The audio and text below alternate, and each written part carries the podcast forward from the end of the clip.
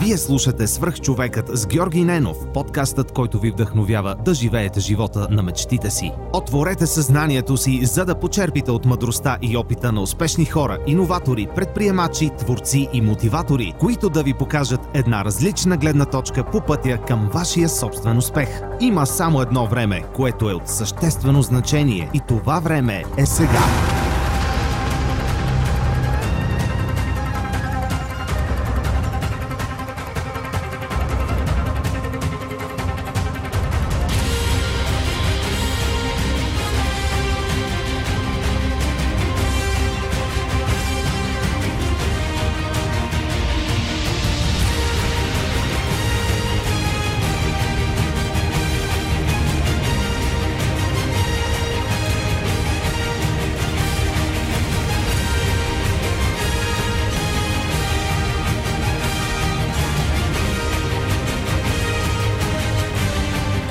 Здравейте, вие слушате Свръх човека с Георги Ненов. Днес имам един много специален гост. Това е Теди Ямова, управител на Triple Pro България. Здрасти, Теди. Здрасти, Георги. Моля те, разкажи ми малко повече за теб и за това как започна твоята страст към маркетинг. Уху, това е един много дълъг разказ. Не знам дали ще успеем да се вместим във всичките минути, които имаме, но окей, okay, здравейте на всички. Аз съм Теди и съм управител на маркетинг компанията Triple Pro като аз отговарям за българската част на компанията, а тя е с холандски корени вече 13-14 години на европейския пазар. Но в България вкарахме маркетинг на съдържанието или така наречения контент маркетинг и имам честа да имам готин холандски партньор, който ми позволи да се развихля в това отношение. И днес сме десетина души екип, създатели на различни видове съдържания за различни брандове из България. Супер! Как започна твоята страст по маркетинга? Доколкото разбрах, в университета още? Да, аз завърших бакалавърството си преди вече брой годинки в Американския университет в Благоевград и още там се влюбих в специалността маркетинг, защото попаднах на готин лектор и всъщност тогава успях да направя паралела между психология и маркетинг. И малко ще прозвучи гадно, но как да използваш човешката психология, за да манипулираш хората да вземат решения, които ти искаш да вземат но да го правиш по деликатен начин, без реално да им продаваш. И аз си казах, вау, това е много готин скилсет, нещо, което бих искала да науча, да, да мога да правя и нещо, което вярвам, че мога да давам стойност в него. И така се разви страстта ми към маркетинга, а през годините тя просто се профилира в маркетинга на съдържанието.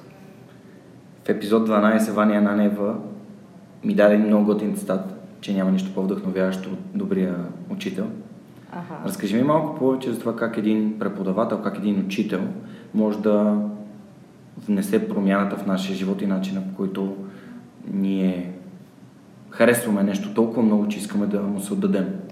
Ами знаеш, аз нямам опит с българската образователна система. Чувала съм от различни приятели къде е хубави неща, къде е оплаквания. Моят опит с образованието е по американски и по британски модел. И де-факто, което ми харесва и на двата модела е, че е изключително практически насочено. Най-важното не се учи от учебници, които са от 70-те години, учи се от максимално обновени неща, особено при маркетинга, както може би и ти знаеш, нещата се случват ужасно динамично. Малко сме като лекарите в това отношение, постоянно трябва да се учим, за да сме релевантни в това, което правим. И когато попаднеш на човек, който не само е застанал пред теб, за да ти изчете една лекция, а всъщност виждаш изкрицата в неговите очи в това, което той говори, тогава той ти помага да запали изкрицата и в теб. И имах щастието да попадна на учители и в двата университета, в които съм била, които са именно такива. И си личи, че правят нещата с кеф, а не са, ах, сега трябва да се събудя да отида на работа и да преподавам на ни сополиви студентчета. Супер. А как реши да продължиш образованието си в UK? Аз след като завърших бакалавър, всъщност се присъединих в голямата корпоративна машина в България и започнах да работя в бързооборотния сектор в една доста голяма компания. Обаче, да ти кажа честно, ми отне точно година и половина, за да осъзная, че това не е моето място и не е моята среда и не са моите хора. Въпреки, че видях много и имах много ментори в цял, целият този процес, аз знаех, че съм готова за нещо друго, но не бях сигурна точно какво това нещо друго е. Но знаех вече, както казах, че любовта ми е към маркетинга и исках да науча него, него като дисциплина в основи. И съответно избрах Англия, защото просто в Durham University има много хубава програма за Master of Science в Strategic Marketing, което всъщност е доста обща програма за различните неща, които са важни, когато започваш да правиш стратегия за маркетинга. Защото в краткия си корпоративен опит аз всъщност забелязах, че огромни компании всъщност оперират в повече случаи без стратегия, което е безумно, поне за мен. И аз си казах, окей, за да мога да съм какъвто и да е било специалист и да се профилирам в последствие, аз трябва да знам как се изгражда една маркетингова стратегия, как това влиза в психологията на хората и това, което казах, че ми е страст да правя и съответно как това се раздробява в конкретни действия, за да можеш да постигнеш това, което си си наумил да постигнеш. Много готино. Средата, която имаше около себе си, помагаше ли ти да се развиваш или напротив?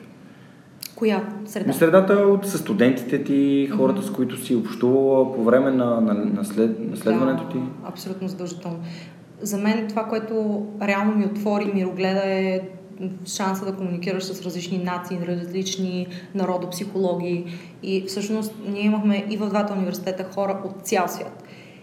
И аз наистина си признавам, че може би преди това съм била с разни предубеждения, защото ние българите сме малко затворени в това отношение, съм забелязала и ако не си имал възможността да се запознаваш с различни култури, да видиш друг свят, ние сме малко предубедени. Ако някой е с различен цвят на кожата, ако някой изповядва различна вяра, всички си казваме, че сме модерни, готини и така нататък, обаче нещо някъде ни е вградено в съзнанието, че всъщност, абе ти не си като мен. И точно това нещо аз успях да го изкореня, имайки възможността да общувам с всички тези нации.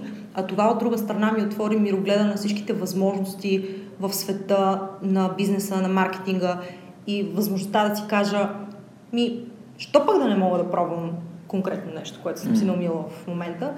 И това малко ми изкорени менталитета на българина, което също съм го забелязала. Не всички, разбира се, има много готини хора в България, но малко това тип, абе, няма да стане. Малко е сложно, малко е такова, винаги ще се намеря причина защо това, което искам да постигна, няма да се случи. И това ми помогна да изкореня именно този негативен начин на мислене.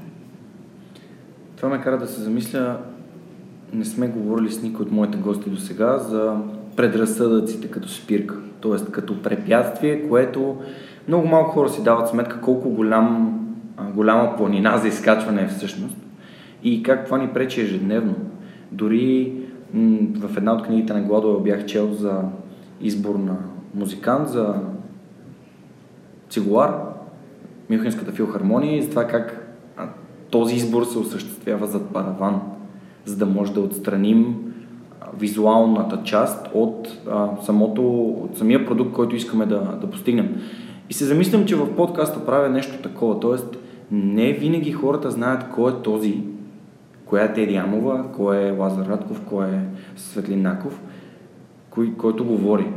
И не, не свързвайки визуалното с това, което чува, той е много по а, лишен от възможността да има предразсъдък за някой, дали заради начина, който изглежда, дали заради нещо друго, което му прави добро или лошо впечатление. Абсолютно е така. И ние хората като цяло сме си доста с предразсъдъците си ходим за жалост.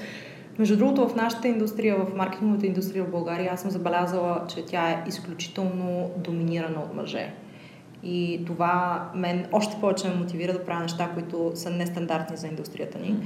Ам, може би ще се поговорим малко по-нататък за това, но аз много вярвам в това човек да не се взима толкова на сериозно. Защото има много хора, не само в нашата индустрия, но като цяло, които правят страхотен селф-брандинг, брандинг на собствената си личност, която да им помага съответно да продават техния бизнес услуги, но много от тях малко имам чувство, че се самозабравят. Вярвам, че има различни тактики, различни начини на мислене и за различните хора различни неща работят. Но това, което за мен работи е да не се взимам толкова на сериозно, защото хората много обичат да се забавляват и всъщност аз съм тук, за да им помагам с качествено съдържание да се забавляват. А ако аз мога да се превърна в това качествено съдържание за тях и да ги накарам за 3 секунди да спрат да си скролват Фейсбука и да погледнат това, което искам да кажа, то значи съм си свършила работата добре. И в тази връзка колко е важно човек да е автентичен? Изключително важно е. А ще се очудиш колко много хора не са. Просто е безумно. Включително скоро си приключихме отношенията с един клиент, който примерно година и половина бяхме заедно и сме развили бранда им от нулата. И никога, ма никога не сме имали лоши отношения до момента, в който не се разделихме по доста грозен начин. Не искам да соча имена и така нататък. По-скоро искам да демонстрирам как никога не знаеш кога монетата ще се обърне и какво ще излезе от другата страна.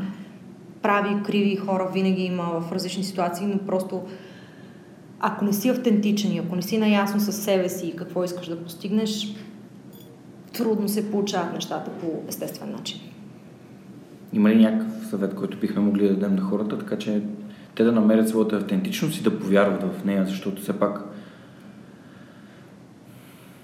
имаме различни деца на, на различните места, на които сме, с различните хора, с които общуваме. Аз самия забелязвам, че се променям, когато общувам с хора, които са ми непознати, хора, които познавам и са ми добри приятели mm. и така нататък. Това е съвсем нормално. Връщайки се обратно на психологията, ние хората сме си стадно племе и много често механизъм на това да стената ти да падне към някой, ако ти решиш да да огледално да покажеш неговото поведение. Тоест, ако си в някоя стая с някой, който е очевидно под приятелски настроен, ти веднага сменяш тона на комуникация да е по-приятелски. Много често невербалната комуникация, мимиките на жестовете, които хората правят срещу теб, са именно сигнал на хей, здравей, аз искам да съм на едно ниво с теб. Много често, винаги, даже почти винаги, няма ситуация, в която хората не го правят това и съм го забелязвала. До такава степен, в която аз съм си Играла силно казвам, защото не искам да прозвучи гадно, но съм си правила експериментите по време на срещи с различни хора, да правя конкретни действия или да се изказвам по различен начин, за да виждам как те започват да го правят това, което и аз правя. И какво искам да кажа с това? Играем, ти си прав, играем много различни роли а, в живота ни. Аз това, което се опитах да направя в момента, в който си казах, окей, аз се връщам в България, искам да стартирам собствен бизнес и за тази цел трябва да си поставя не само таргети, ами аз какво искам да бъда с това. И това, което направих, аз буквално един лист хартия си начертах абсолютно всички роли, които аз играя в живота си и съответно какви са свързващите точки между различните роли. И след което аз просто задрасках местата, където не се, не се, не се препокриват. Защото едно е да си аз сега съм супер сериозен лектор и ще говоря пред хора и всичко ще нали, с костюмите и така нататък, или пък корпоративната среда, където някои неща не можеш да си позволиш. Естествено, зависи от компанията. Или пък това да си в креативна агенция, или пък това да си на мюзикална сцена.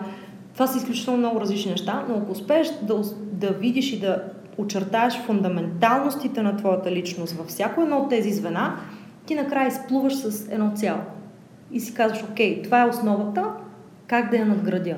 И там се ражда, поне за мен, автентичността. Добре, как, как успя да създадеш собствен бизнес в България? Трудно. Подкастът е точно насочен към хора, които са успяли да създадат нещо, което са искали много силно. И затова ти задам този въпрос.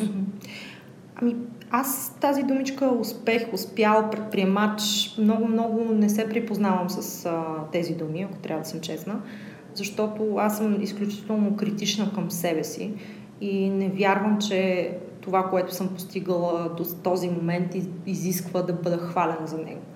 Нашата генерация, така наречените millennials, имаме малко този, този бък в системата, в който сме свикнали от малки нас да ни хвалят. И в момента, в който ти, примерно, от на ранна детска възраст, в момента, в който сега се изменя, примерно си престанала да си пикаваш гащите в леглото, браво, чудесно, ти си голям. А после, като си на училище си изкарал добра оценка, браво, ти си най- най-прекрасния. И така нататък, и така нататък. И сме индивидуалисти. Обаче това е изключително много пречи, когато имаш собствен бизнес. Защото много лесно може да ти влезе в главата. Ако двама-трима души ти кажат, е, супер, браво, много готино, ти спираш да си мислиш, че трябва да продължаваш да се подобряваш. И тогава е платото, което се стига. И бизнес за мен в България се изгражда именно ако си втълпиш, че А, ти не си толкова голям, колкото си мислиш, че си, или колкото другите ще се опитат да те убеждават, ти си ти и не, не спирай да си вярваш в това, което искаш да постигнеш. Защото бизнеса в България не се прави с е, сега имам една идея да пробваме и след 3 месеца, а, ма то не стана. Бизнес в България се прави с изключително много труд, под упоритост и най-вече постоянство. Супер. Много добър съвет.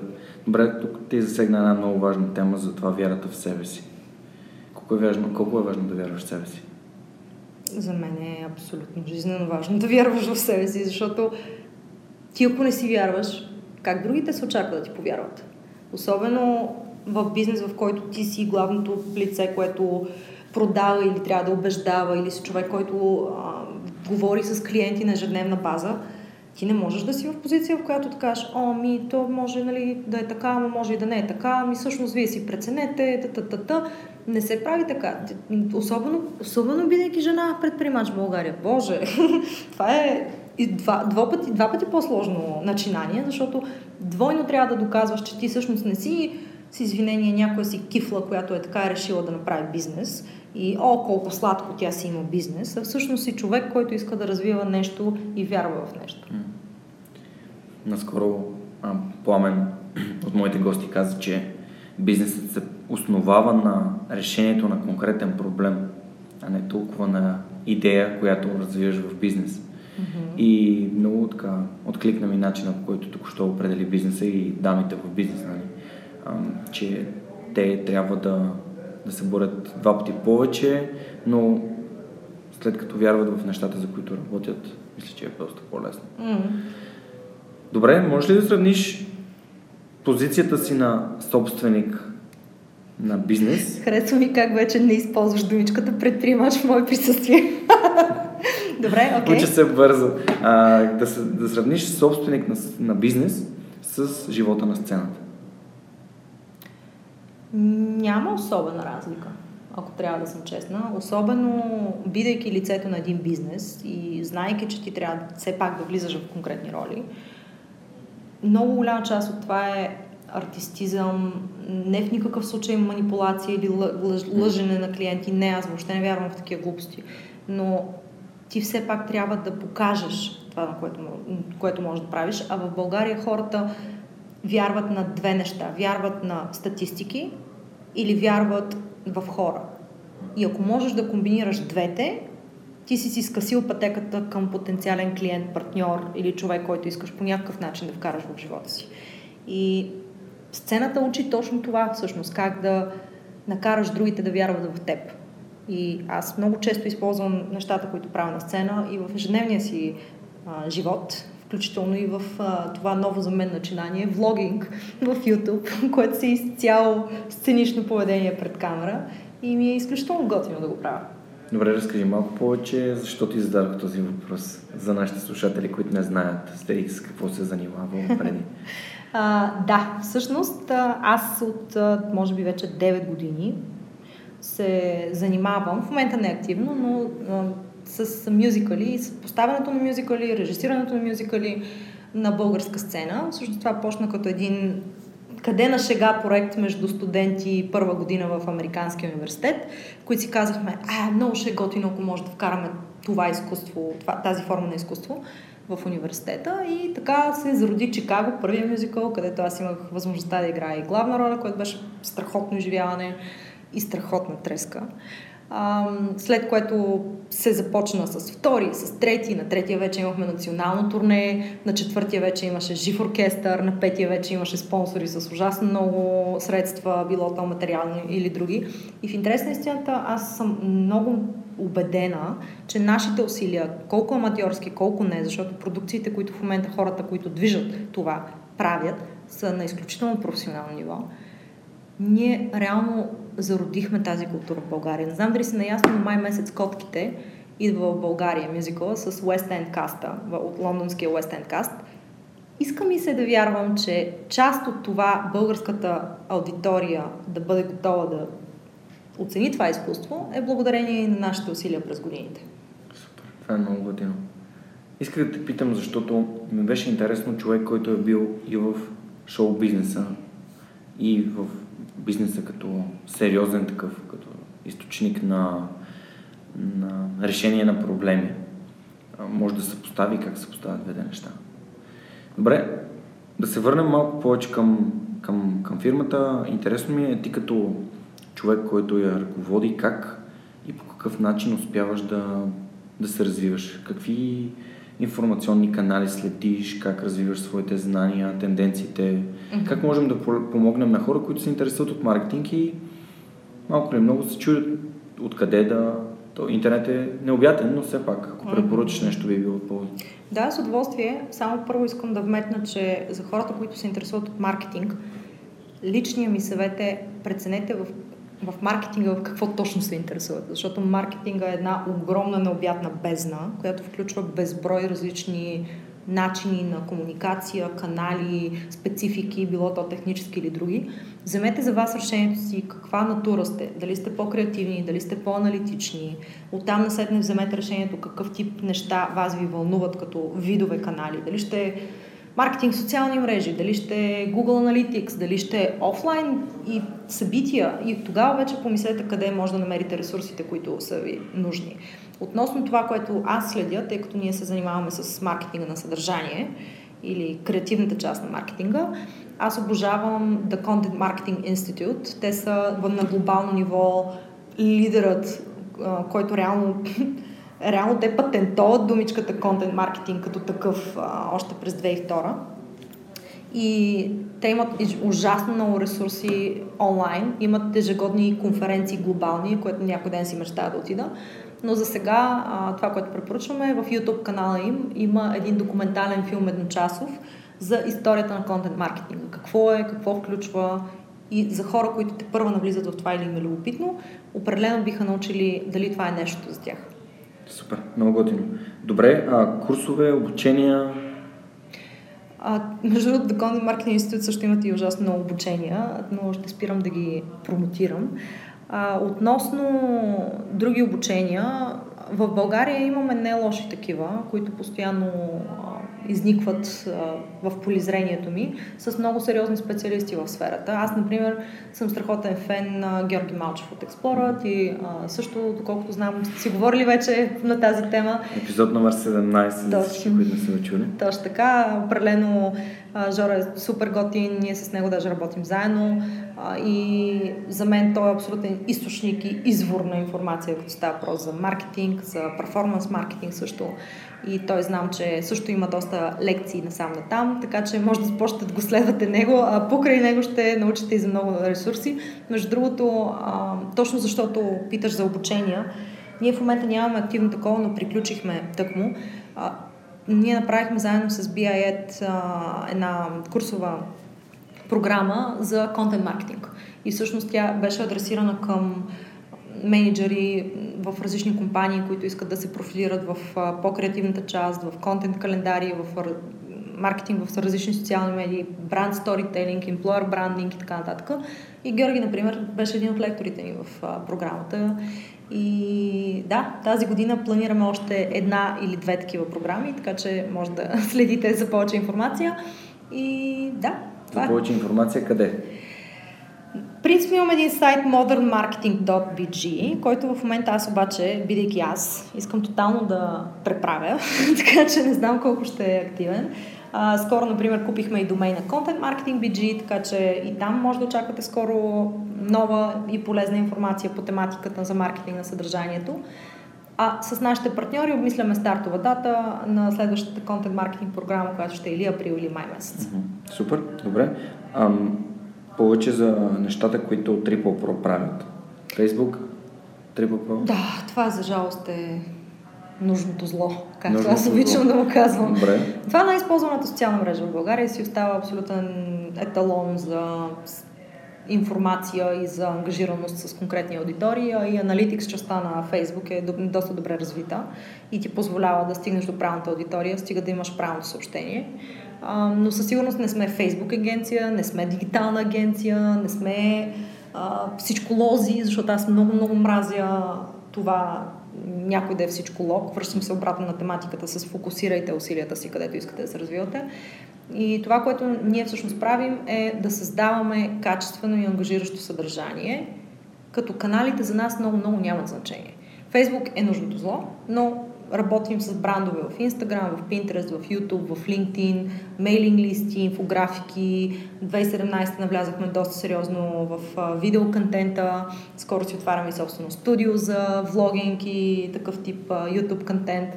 Така че Стига да има правилно развита стратегия за това, ние сме хората, които могат да ви помогнат да си изградите креативната част в вашите комуникационни канали. Много яко. Добре, искам да те попитам, като си говорихме за визуално съдържание, а, четеш ли книги или как, а, как развиваш себе си като personal development? Mm-hmm. Това, което аз винаги си казвам, че ще правя и винаги не правя, е да чета книги. Признавам си в това отношение съм много зле. Имам няколко много хубави книги, които стоят и прашасват и чакат да бъдат прочетени от моя милост. Но за сметка на това, аз като се събудя, първото нещо, което направя е да мина през всички YouTube канали, които следя в рамките на поне час, преди въобще да помисля да ставам от леглото. Коментирам нещо типа на 5.30-6.30 сутринта, просто да се надъхам за деня. Ам, има предвид, че при нас не е толкова стандартния метод на самоусъвършенстване, защото при нас много голяма част от нещата е театър и ангажираност и забавно и така нататък. И за нас е много важно да следим глобални инфлуенсъри, хора, които са силни в различните мрежи, да виждаме какво се харесва на конкретни аудитории и да можем да го правим по начин, по който да се адаптира за, наш, за наши употреби в България. Много различни ютубъри има, които мен много ме кефят. Кейси Нейстат за мен е най-добрият филмограф ever. Той прави страхотно, страхотно съдържание. Той, между другото, е човек, който казва, веднъж на година ще изкарам viral контент и ще гръмна глобално. Последно той гръмна с едно видео, което беше ам, влог на 30 000 доларовия му полет. Okay. Не знам дали се попадал на това, но той реално показва как, как изглежда един полет от Катар до Нью Йорк, мисля, че беше Катар, ще ви излъжа, който струва 30 000 долара, включително буквално има и душ вътре и той влиза в банята и се къпе в самолета, което е... First class? First class, да, абсолютно no. пример. А, а по коледа, например, караше шейна в Нью Йорк, ама по средата на улицата и го снимаше с дрон. И това е безумно. И неща, които на първи поглед изглеждат безумно, са нещата, които разчупват статуса, разчупват а, нормата. И mm. аз следя такъв тип а, хора. Готино. Още някой да препоръчаш или този а, е достатъчен? Той е достатъчен за такъв а, тип неща. Иначе а, аз а, много харесвам а, and Link от а, The Good Mythical Morning. Това е едно ток-шоу, което е направено на формата на влог, което всъщност е доста симпатично и те са страхотен пример за това как се изгражда бранд, бизнес, огромен бизнес. От това двама приятели от детството да седнат и да си говорят за всякакви неща пред камера. Много е. Много е. И, и това е. Това е автентичността. Питаме по-рано какво е автентичност. За мен не е да седна, да хвана някакъв а, влог, който да е на супер бизнес гурото, който ще ми обяснява неща, които най-вероятно са така и те идват от опита на хората. Но дали са за моята призма, дали мога да ги пречупя по начин, по който мен да са ми полезни, в повечето случаи за мен са по-скоро клиширани и аз обичам да си търся автентични хора. А, о, в нашата индустрия. He's a god. Um, Името му е Стивен Бартлет mm-hmm. и той е CEO-то на една манчестърска компания, която се казва The Social Chain. Той реално прави абсолютна революция в модела на контент маркетинга, създавайки компания от инфлуенсъри. Средната възраст на неговите хора е 21. И всички обаче са хора, които са извадени с изключително огромен набор от фенова база в различни мрежи. Дали ще е Instagram, дали ще е YouTube, дали ще е Facebook, той изгражда компания от такива хора. И той си прави постоянно различни експерименти. Даже скоро снимах с The BBC, с Vice един документален филм, в който Vice му казаха, имаш 30 минути да направиш конкретен хаштаг трендинг в UK. Той го направи на номер едно за 17 минути. Nice. Това е жестоко. И това е силата на social. Това е силата на това да изграждаш общества, с ангажиращо съдържание покрай себе си. Много готин пример. Супер. Добре, ако, ако можеш да дадеш съвет на някой, който иска да започне, да, той вече си е идентифицирал своя маркетинг канал, който иска да работи и в който иска да се посвети, какъв съвет би му дала да започне своя бизнес като маркетинг консултант или експерт или какъв съвет би дала на някой, който започва? Първото нещо, което бих му казала е не се нарича маркетинг консултант или експерт, защото в България е много вероятно да ти се изсмеят в лицето. А, това аз го научих по трудния начин, за жалост, защото отначало и аз така процедирах. Но а, това, което мога да кажа е просто наистина бъди автентичен, направи това, което наистина, ама наистина те кара да, да ти подпалва дупето сутрин mm. от кев, защото това е нещо, което се вижда от другата страна. И не е задължително да следваш шаблон, който някога някой е измислил, защото тези шаблони, особено в маркетинга, се менят изключително бързо. Много ми е готино, когато на мен ми звънят и ми казват, а, вие моли да ми направите една оферта за SEO? Ми, не, не можем. Не казвам, че SEO не е важна част от маркетинга, но за мен не е нещото, което е маркетинга на бъдещето. И намерете това, което вас най-ви пали и го пречупете през призмата на маркетинга в това, което вие вярвате, че ще бъде следващото голямо нещо. Готино. Супер. Спомена Стивън Бартлет, има ли други хора, които те вдъхновяват? Чисто към вдъхновение. М- ами аз съм огромен, ама огромен YouTube фен. Аз всъщност следя много различни канали още от 2006 година, когато YouTube въобще не беше това, което, се, което е сега. И съм се научила да виждам как различните хора употребяват тази платформа за целите, които са си поставили. Има ужасно много хора, примерно The Gabby Show е едно момиче, което буквално тя стана фурор в Vine. Тя направи мисля, че в един момент беше The Number One в Vine, тази платформа, която официално умря преди месец. Um, след което тя си прехвърли всичкото съдържание в YouTube и въпреки, че реално не говори кой знае какво, тя за по-малко от 3 месеца набра над 8 милиона гледани, не гледания фенове, които, mm. сабскрайбъри, които я следят. За мен това е феноменално. И между другото много хора се базикат с а, Кардашиан клана и Ким Кардашиан и така нататък. Аз не вярвам в това, което тя стои като, като икона, нали, така нататък. Не изповядвам това, което тя казва, но изключително шапка изфалям на начина по който си е развила бизнеса около съдържанието, което тя прави. Да. Добре, споменам някаква цифра, някакво число, 8 милиона. Колко е важна статистиката, когато следиш своите social, social канали и мястото, където създаваш контент? Питам те чисто от интерес, защото при мен също това е нещо, което не знам как да тълкувам, тъй като то се развива, но ми е интересно какво значи. Много зависи какви цели си поставяш. Защото ако имаш за цел да изкарваш конкретен тип съдържание, наистина ти вярваш, че това съдържание е нещо, което ще ангажира хората, дай си време, за да видиш дали това е така или не. Не се изгражда фенова база от ден за ден. Тя се изгражда с консистентност, постоянство и с конкретен фокус в а, начина на комуникация, тона на комуникация. От към статистики, особено ако си бранд в социалните мрежи, е изключително важно да знаеш кое съдържание се харесва на хората, с кое те се припознават, кое ги кара, примерно, да отиват в сайта ти или каквото, където там нали, ги накараш да отидат и какво всъщност се случва след това. Защото много често това, което се случва с брандове, които менажираме, идва клиент и казва, много искам да съм активен онлайн, да имам повече хора към сайта, да имам повече продажби. Супер! Може ли да ти видим сайта? Еми, да, да, ето сайта. И сайта е отвратителен. Правен през 90-те години, а, изключително не е юзер-френдли.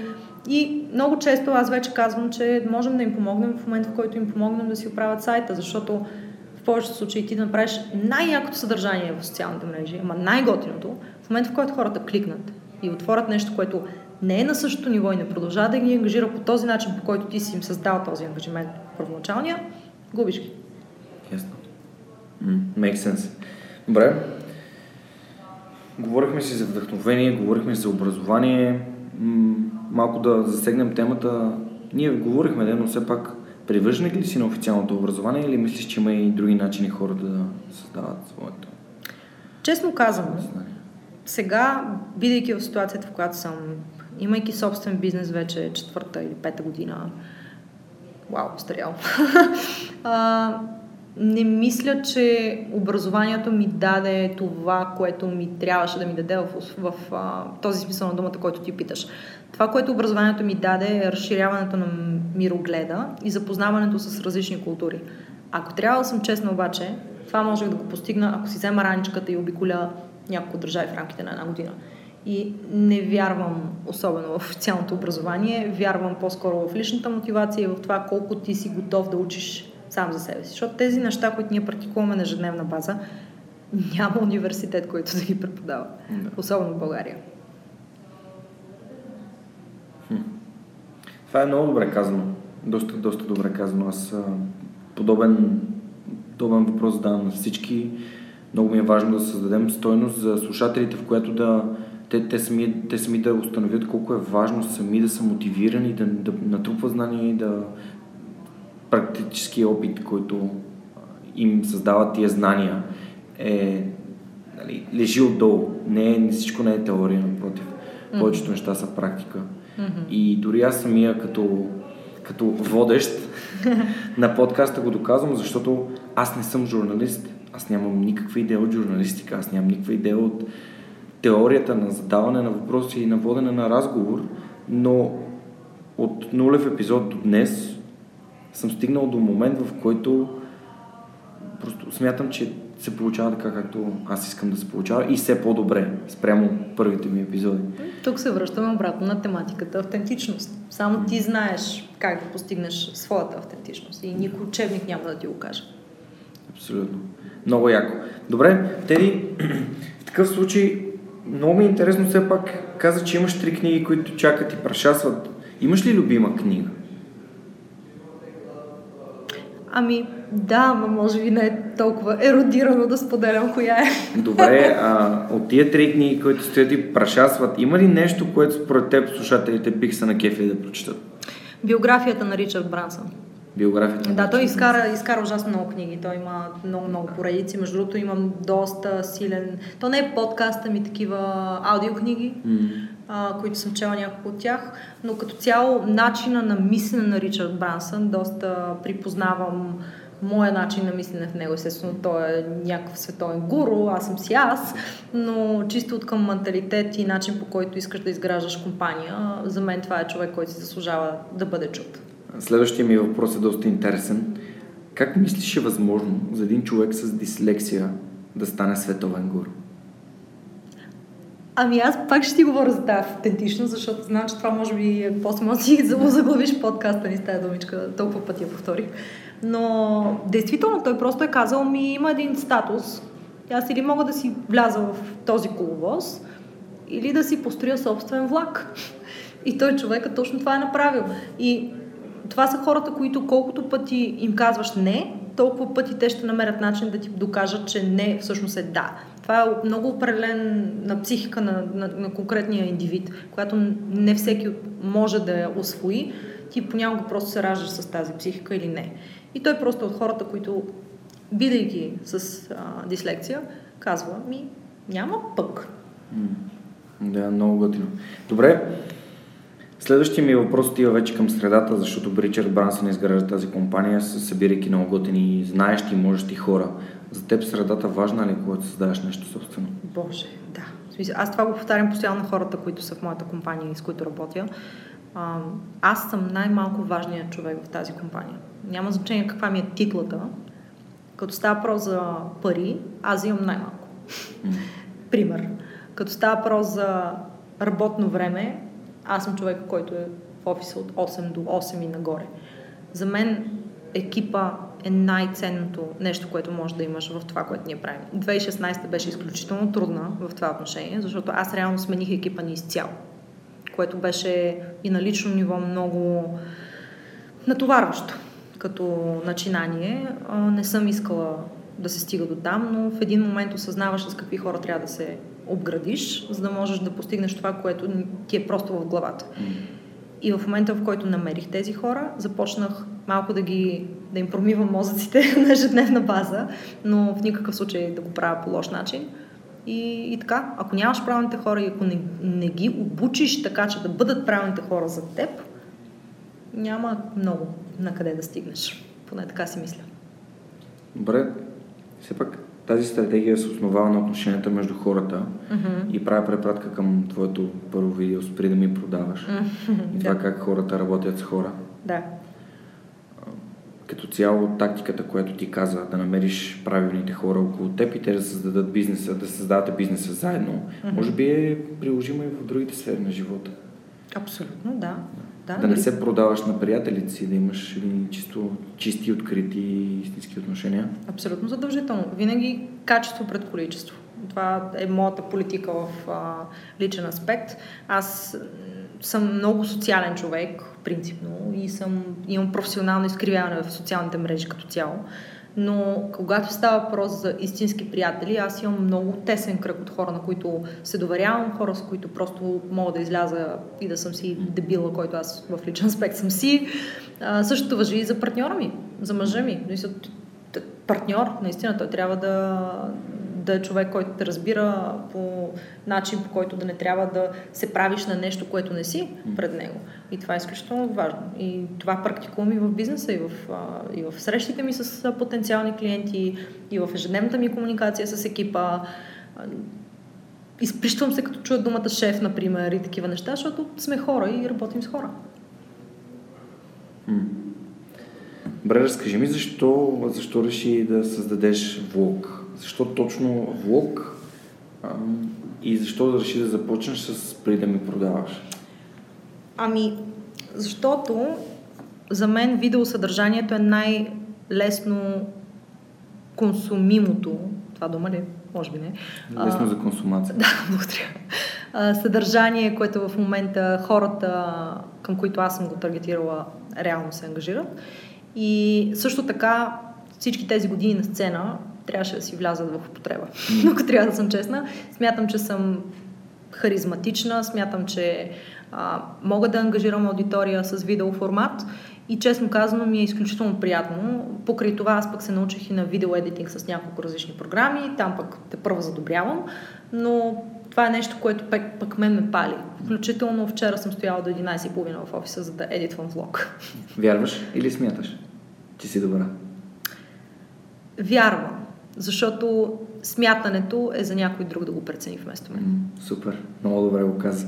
Ами, получавате се. Много ме изкефи. Аз самия като участник в а, един от следващите влогове, Там, да там, кажа под там. секрет.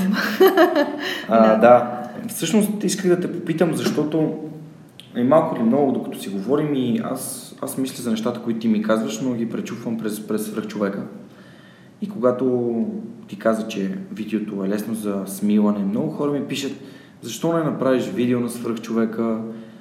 Това е, изхождайки от а, това, което те са ме питали и това, което ти казваш, да, може би ще е добра идея, но отговорът се криеше в думата таргет и това как и къде си насочил това съдържание да отива.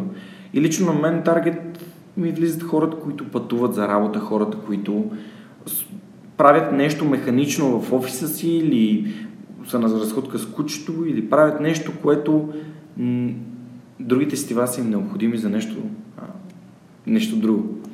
И затова подкаст си е подкаст. Той, е, той пресъздава, без да, без да могат хората да ни видят как общуваме, пресъздава енергията на нашия разговор и то смятам, че така ги а, как да кажа, предпазваме от предразсъдъците, които те биха могли да имат. От това, че зад нас има черна стена или а, че не сме си оправили косата и не сме сложили а, червило, примерно. да, и така. М- таргета, таргета е много важен. Намерете някой, който... Или аз може би, ако изхождам от личния си опит, да кажа, че аз създадох подкаст, защото аз имах нужда от него. Имах нужда от подкаст и в последствие, след като аз имам нужда от него, значи другите имат нужда. Абсолютно си прав. Всъщност, замисляйки се, това е причината, преди която и аз създадах влога, защото аз имах нужда от това съдържание. И не случайно, като се замисля, започнах именно с това не ми продавай, защото забелязвам в онлайн пространството, не само в България като цяло, доста специалисти да ми продават. И това мен лично, на лично ниво ме дразни. В повечето случаи те казват много хубави неща, много от тях аз също познавам и вярвам в практиките им, но това не е моят тон на комуникация. И на мен точно това ми липсваше. Липсваше ми някой, който да е от нашата индустрия, който просто да застане и да каже, хей, не всичко е цветя и рози и не всичко е да застанем и да сме супер сериозни, а всъщност сме хора и като такива понякога допускаме грешки, учим се от тях, понякога правим не най-добрите избори, но защо пък да не си го покажем? Защото ние, маркетолозите, много обичаме да сме полирани и така да сме много... Абе, никой да не види зад колисите. Ако, така, ако така мога да се изразя, всъщност зад колисите е там, където се случва магията. Добре. Каза, че грешките ни носят опит. Охо, да. Наскоро така се прокрадна в мен една мисъл, разсъждайки на темата какво е грешка, какво е успех, какво е провал, какво е...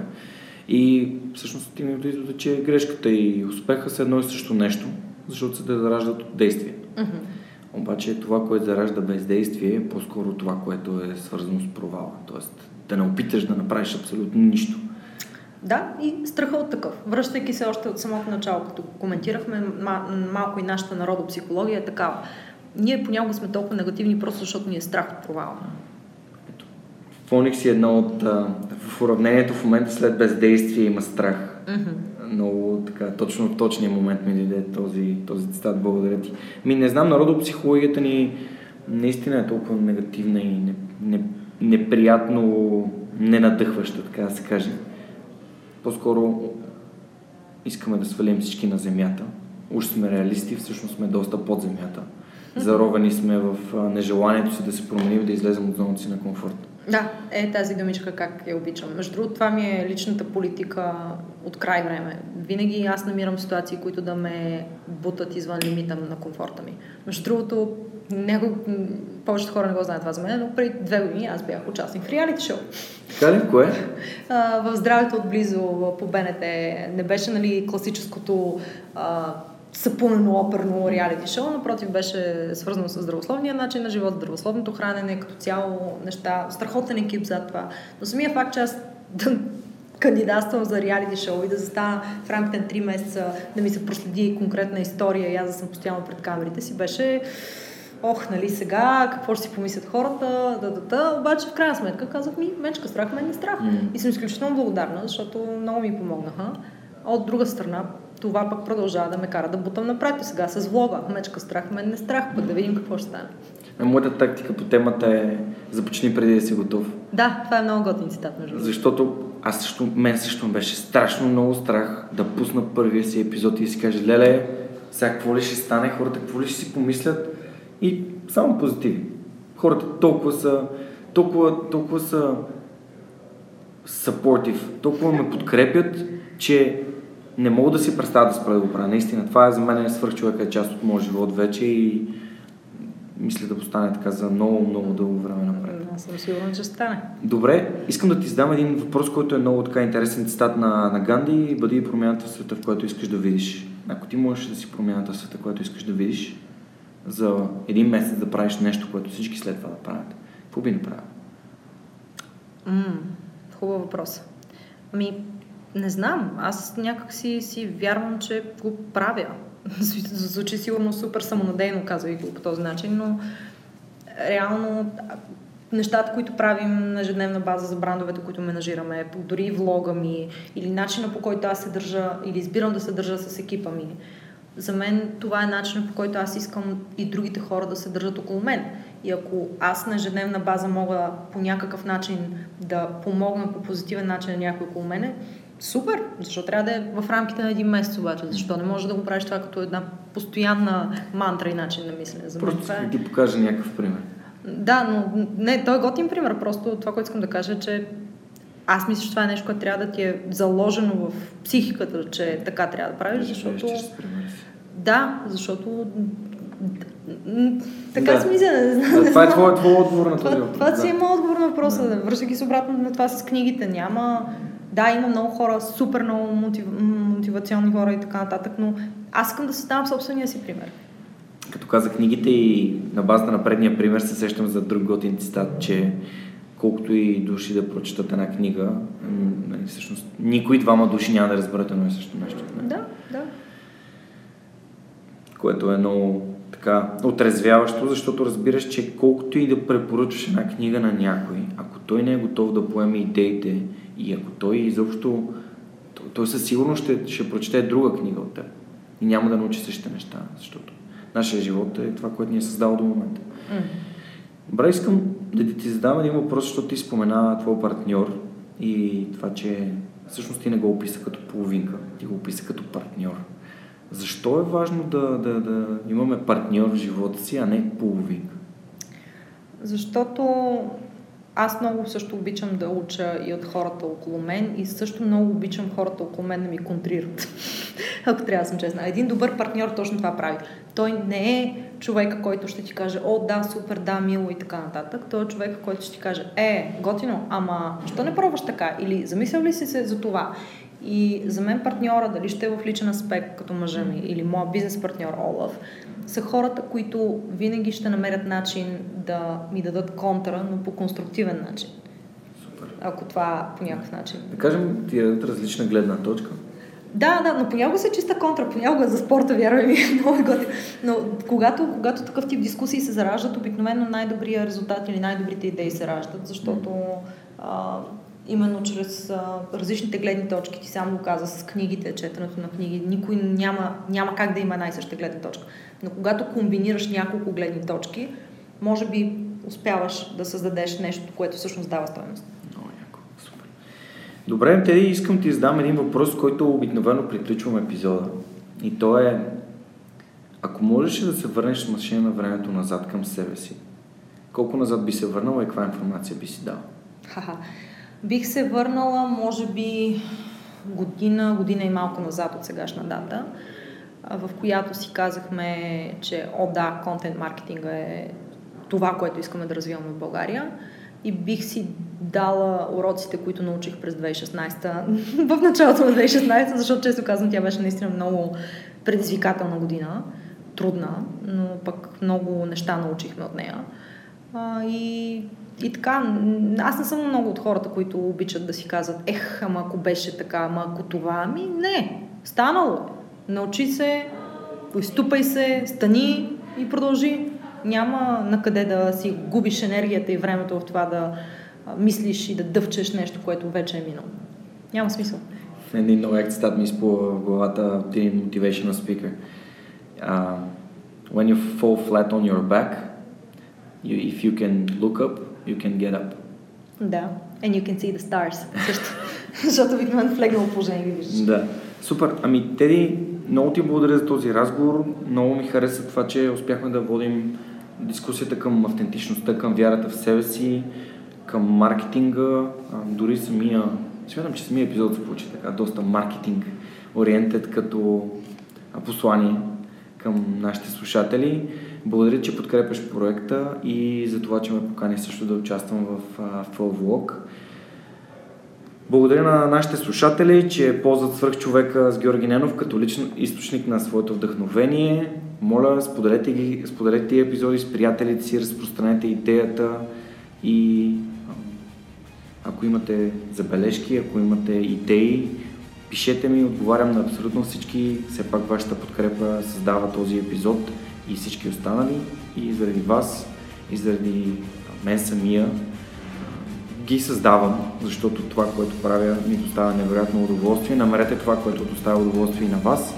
Теди, благодаря ти. И аз ти благодаря, беше много интересно. Между другото, концепцията ти е много готина, много смислена и ми харесва как активно бориш негативизма, който ти сам каза, че съществува.